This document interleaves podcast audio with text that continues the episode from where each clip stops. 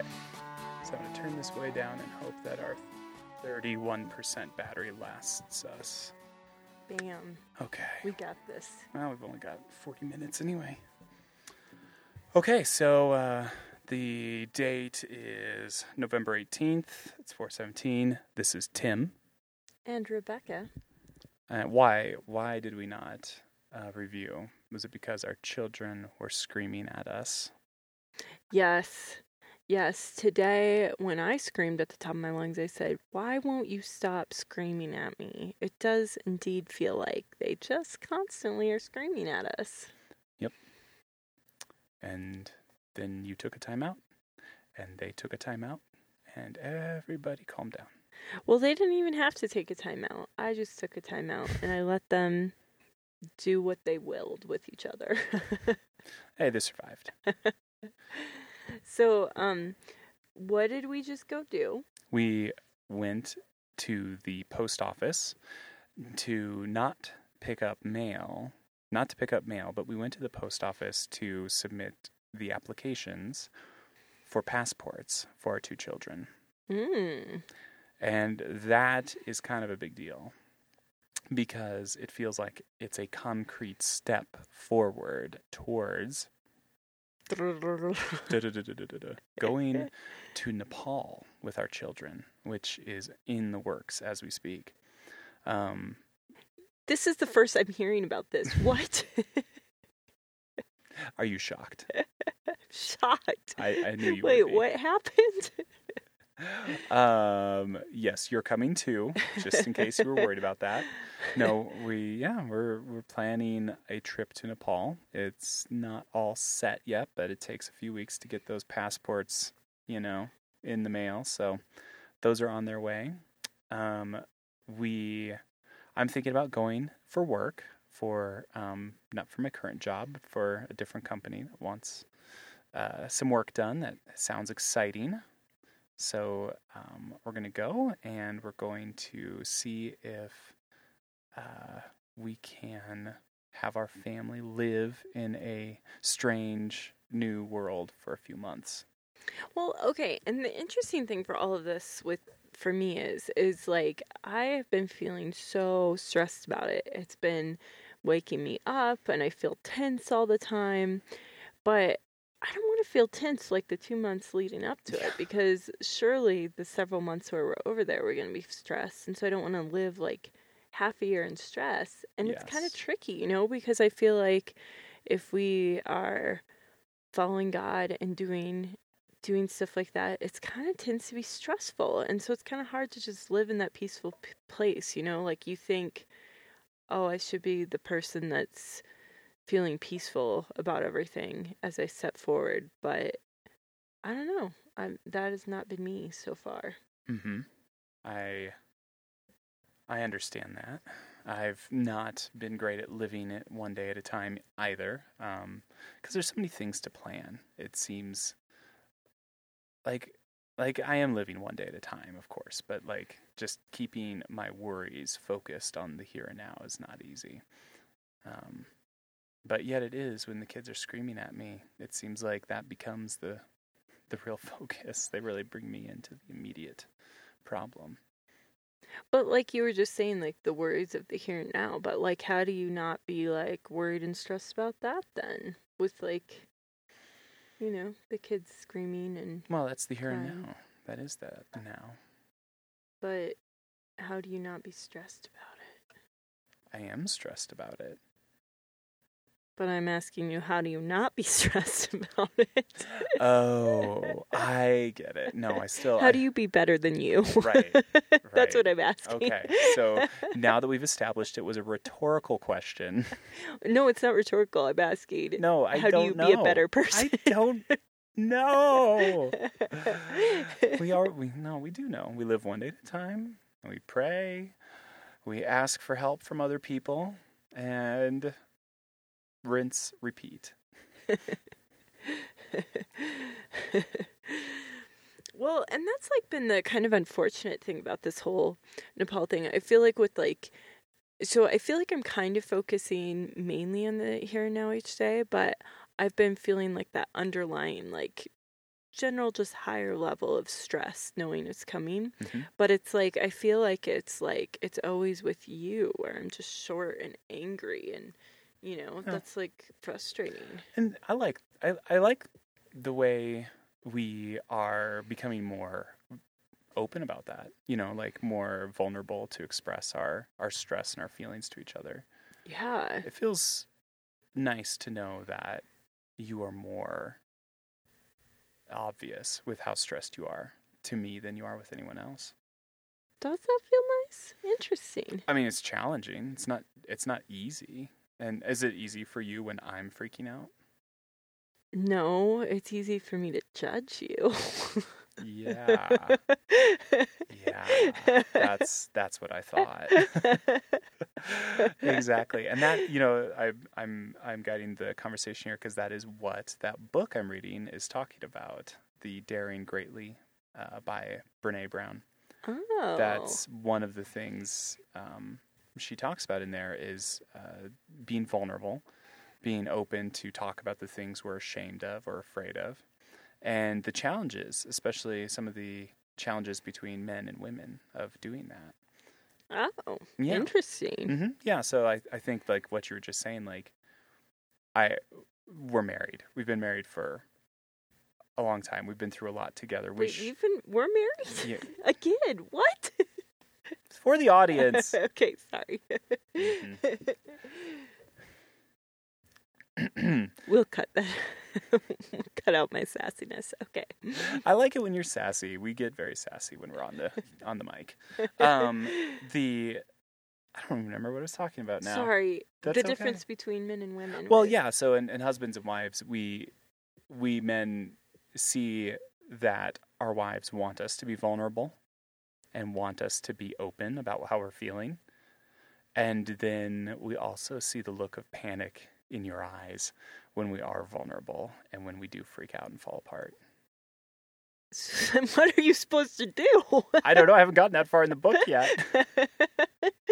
I don't know, work on it. Be better. How how do you be a better person? Huh?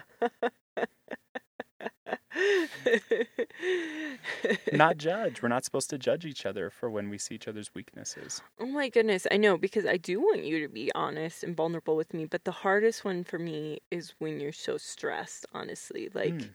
like I get sadness and anger and fear, like those don't freak me out as much as like stress does. Like it's I Mm. start feeling angry at you because then I feel like you're making me stressed. Yeah. Okay. That makes a lot of sense. I I feel uh, I feel the stress like rise up and you like catch it. It's like contagious. So I can see why you would hate that. But then again, people aren't supposed to have the power to make them feel a certain way, but it Mhm. sure does feel like you make me Yes. stressed. It's so hard when we see that. It's like you're making me feel so angry. And Well, I just saw a card at the post office when we Mm. were waiting there for like an hour for the passports for our children. And it said on the card, it was like a romantic card. And on the front, it had a crab and it said, Sometimes you make me feel crabby, but we're supposed to be together anyway. oh, But that's a bleak card. Thanks a lot, Hallmark. but it's that making Make me, you make me feel crabby. You, you make. We just say it though. That's how we think, and that's the real like trick. Is like changing the way we say it. It should also change the way we think about it, but it doesn't always. It has to. It, it comes after a while of trying to actually believe that you don't have the power to make me feel crabby. Hmm. I still kind of believe it. I know, I do too. Okay, so in what ways do men suck then? Because like you were saying with that that it's like women want the vulnerability but then they freak out about it. So No. what way are men terrible? We're pitiable. You should pity us. That's all. What? no, no. The way the way she was describing it was um, was talking about how men are get this shame box. They're born with a shame box, and you know when they're born, they have a box around them. Uh, you know that's small, or they're small so they can fit in it. And as they get bigger, like the box gets more claustrophobic, and like we don't have room to feel or express or freak out like we did when we were a toddler or a kid. And so um, the allowed range of emotions becomes much smaller And we are much Hmm. more confined to reacting to things in a certain way and expressing ourselves in a certain way. That is very interesting. And we own it. We're like, oh, yeah, that sounds awesome. I will be strong. I will be resilient. And that means I will never show any emotion or ever freak out. That is very interesting. Although, bring it back to me, and so so wait. Let's so talk what, about you. so what do women do then? No, Uh, because you've said everything that the men do, but what about women? Is Do you, that in do you the judge the men for freaking out and having emotions? But that's all about you still. So what is my thing? Like Oh, you do the same thing. You freak out and you have emotions and you are stressed and upset and you want someone to talk to about it. I mean, that's and then just what human. do you do? You judge me? Yeah, it's totally. If I feel like I'm judging myself at a certain level, then I'm going to judge other people to that same level or higher. Like, I want to feel like I've got it together. So seeing someone else that doesn't have it together feels amazing. Even if it's your wife. Not amazing. I should say amazing. It feels like it's it's like a totally subconscious thing. At least this is what I've read so far in this book. Interesting. So it's not a it's not an intentional thing. It's just we feel like we are not allowed to have emotions and freak out. When I see you have emotions and freak out, I judge you because I'm like, well, she should be able to handle it and have it together. Interesting. And I feel like women probably do the same thing to their men. But you don't have the same self expectation on yourselves about the emotions. You have a ton of other expectations on you that you're judging yourself about, right? Like what? Don't know. Comparison is my thing. Right, exactly. How you look, how you act, you know, all those other things. How good your kids are in public. Yeah. Yeah. So it's more about how people see you in those ways. Yeah, like we just had a babysitter come and for the first time and her kids were both crying and I felt so embarrassed because We've had babysitters before. This is a new babysitter. Right, right. And so but when they were like crying and stuff, that was very embarrassing to me because it seemed like our kids were going to get judged for being bad Mm-hmm. kids off the bat.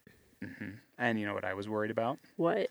Appearing like I didn't have control of myself and that I was going to look like I was letting it affect me too much.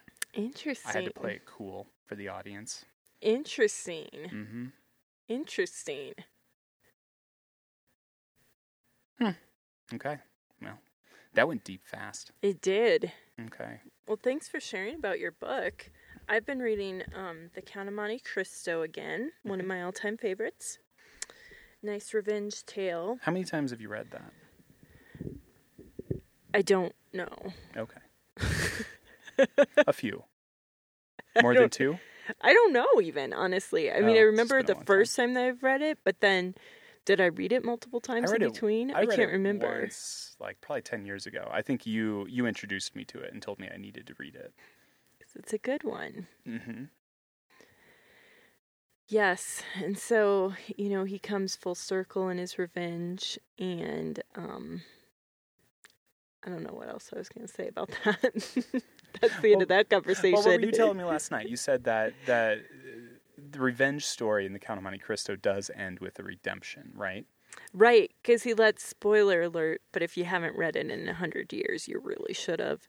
Um, but it, yeah, it ends with him letting the last guy go. You know, because he makes one guy go insane and he kills one of them, and then the last guy, he's like lets him go, Mhm. even though it's the greatest villain, and he decides to go off and have happiness with another another woman, get married, and Right. Like the best revenge is living a long and healthy life or whatever. Like Yeah, and or I think he just, just he just saw anymore? he just saw how miserable they were and he felt bad. Like he he his thing was at the end he was like he said in his letter that he was like Satan where he thought that he could be a god and then he Mm. saw he repented of that. And and so I think like that's that was interesting to me that that's kind of like the opposite like uh, the, the a revenge tale being that you're trying to be god by trying to take it out on everybody Yeah, Um, it is. And it is kind of the ultimate fantasy because he gets all the money and power and knowledge that he needs in order to be all powerful in his world. yeah and then he does it and realizes though that you know that he's overstepped his bounds as a human Meaningless, meaningless. Everything is meaningless. yes Solomon. Yes, that's interesting. That's that seems very true. Um, so so that story is an epic that spans time and many characters and the characters develop and then it ends with him trying to get revenge and then deciding not to. right And how does that contrast with the final episode of the television show Breaking Bad? Well, that is so interesting because I mean, Breaking Bad. I mean, do you kind of see it? Well, first off, do you kind of see it as a revenge story in some ways, like by the end? the world, right? I mean, they do kind of bring it back. uh, Spoiler alert, of course. Um, again, if you haven't seen Breaking Bad, I mean, we just finished it two months ago, a month ago. Um, but if you haven't seen Breaking Bad, what are you doing? Get out from under your rock. you suck, and we are condemning you. Yeah, we're gonna judge you. women. That's right. That's we're human. Um, so so by the end of Breaking Bad, he does like you realize, like it finally does become clear. Like so much of his motivation, his pride, is driven by um, what happened between him and uh, Gretchen and Elliott, like to begin with. And so in the final episode, they do kind of tie that loose end up, and he does get his revenge on them, but without killing them just by terrifying them and making them launder his money for him. Which, right, why didn't he think of that in the first place? Spent a lot of time laundering money that didn't work. yeah, That was wasted. Anyway, um, seems like he just sort of came up with that out of the blue. well, when he'd been in a cabin for like a year, Right, we've seen so many of his plans fail so completely that we're supposed to trust that this one plan was going to work. Whatever. Okay. Um, but then like he gets revenge on them, and then he goes and gets revenge on the um, the people who shot his brother-in-law, which still is totally his fault. And then he gets revenge sort of on him, on the world by taking money from people and flooding the world with methamphetamines, Hmm. which turns him into this sort of That is villain. kind of revenge against the world, isn't it? Right, because he was meaningless before, and all of a sudden he had a meaning, he had a place, he was a villain, and that was something that was better than nothing. Interesting. You're right. That that was his revenge on the world. And and he so often would say that it was up to him when everyone was finished because he definitely had like a god complex and Mhm. he he would talk about himself seeing um oh man my brain is like not working Oh, I'm sorry. We can cut this out. good to make you sound more concise, better gooder. gooder can Talk you make good. me so gooder Yeah, I couldn't do that. There's a button for that. Oh, we got low low battery here. oh no Four percent left. how did it how is it dying this I quickly don't. with It's not plugged into power, and it's using USB, and it's recording. Okay. Um. No, Sorry. Now there's pressure. Okay. Well, we'll just we'll just kind of um, finish talking about Breaking Bad, and then we'll wrap it up, and it'll be the end of our of our thing. Okay. So, um, yeah. So he. I'm judging you for showing emotion and freaking out right now. Why can't you be less stressed like me? I'm cool and calm and not panicked. um, but he would say that he at least had control of his destiny with with the cancer and stuff. He like at least could control destiny and where he was going. And so, at the end, I mean, he still had control of it. He still controlled how he died. He still controlled everything. Yes, he controlled. He he's the one who freed Jesse from the prison, and he's the one that took out the bad people, and and uh, ultimately ended his own life through that process, which is what he wanted. So I mean, is that a change of character whatsoever? Because I mean, he was still the one. Like, was he humbled at all? I don't know. Spending a year in a cabin reflecting on what he did and didn't do. That seems like that would humble him, but I didn't see it either. I don't think he really appeared that humble. I almost feel like the only character that changed was in the first episode. Like he, the only character change that happened was in his the first arc, episode. yeah, the because- biggest change in his arc was right away at the beginning.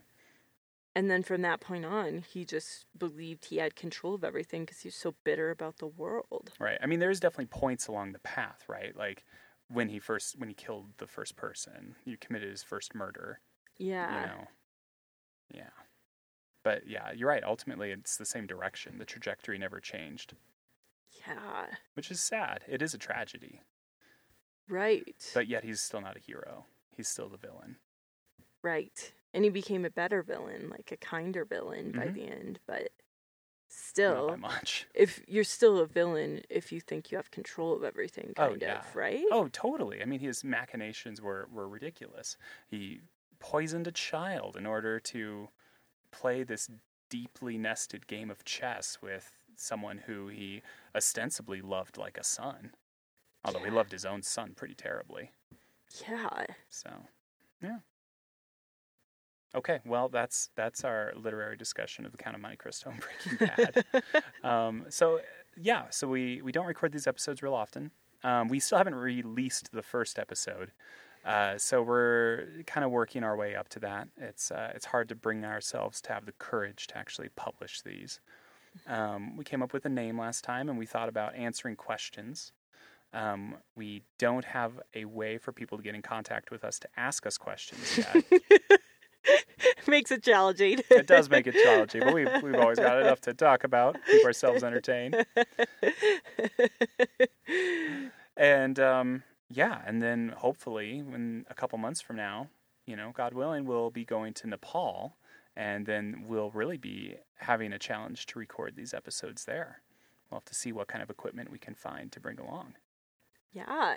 But uh, it'd be pretty cool to document our experiences of moving our family with our little kids to a new country. That would be. I feel like the public needs us. They need to hear our story as we do this. If we didn't feel that way, would be we be recording this? yes, yes, we would. Okay, well, I guess we'll sign off and hope that we can save the file. okay. Bye. Bye.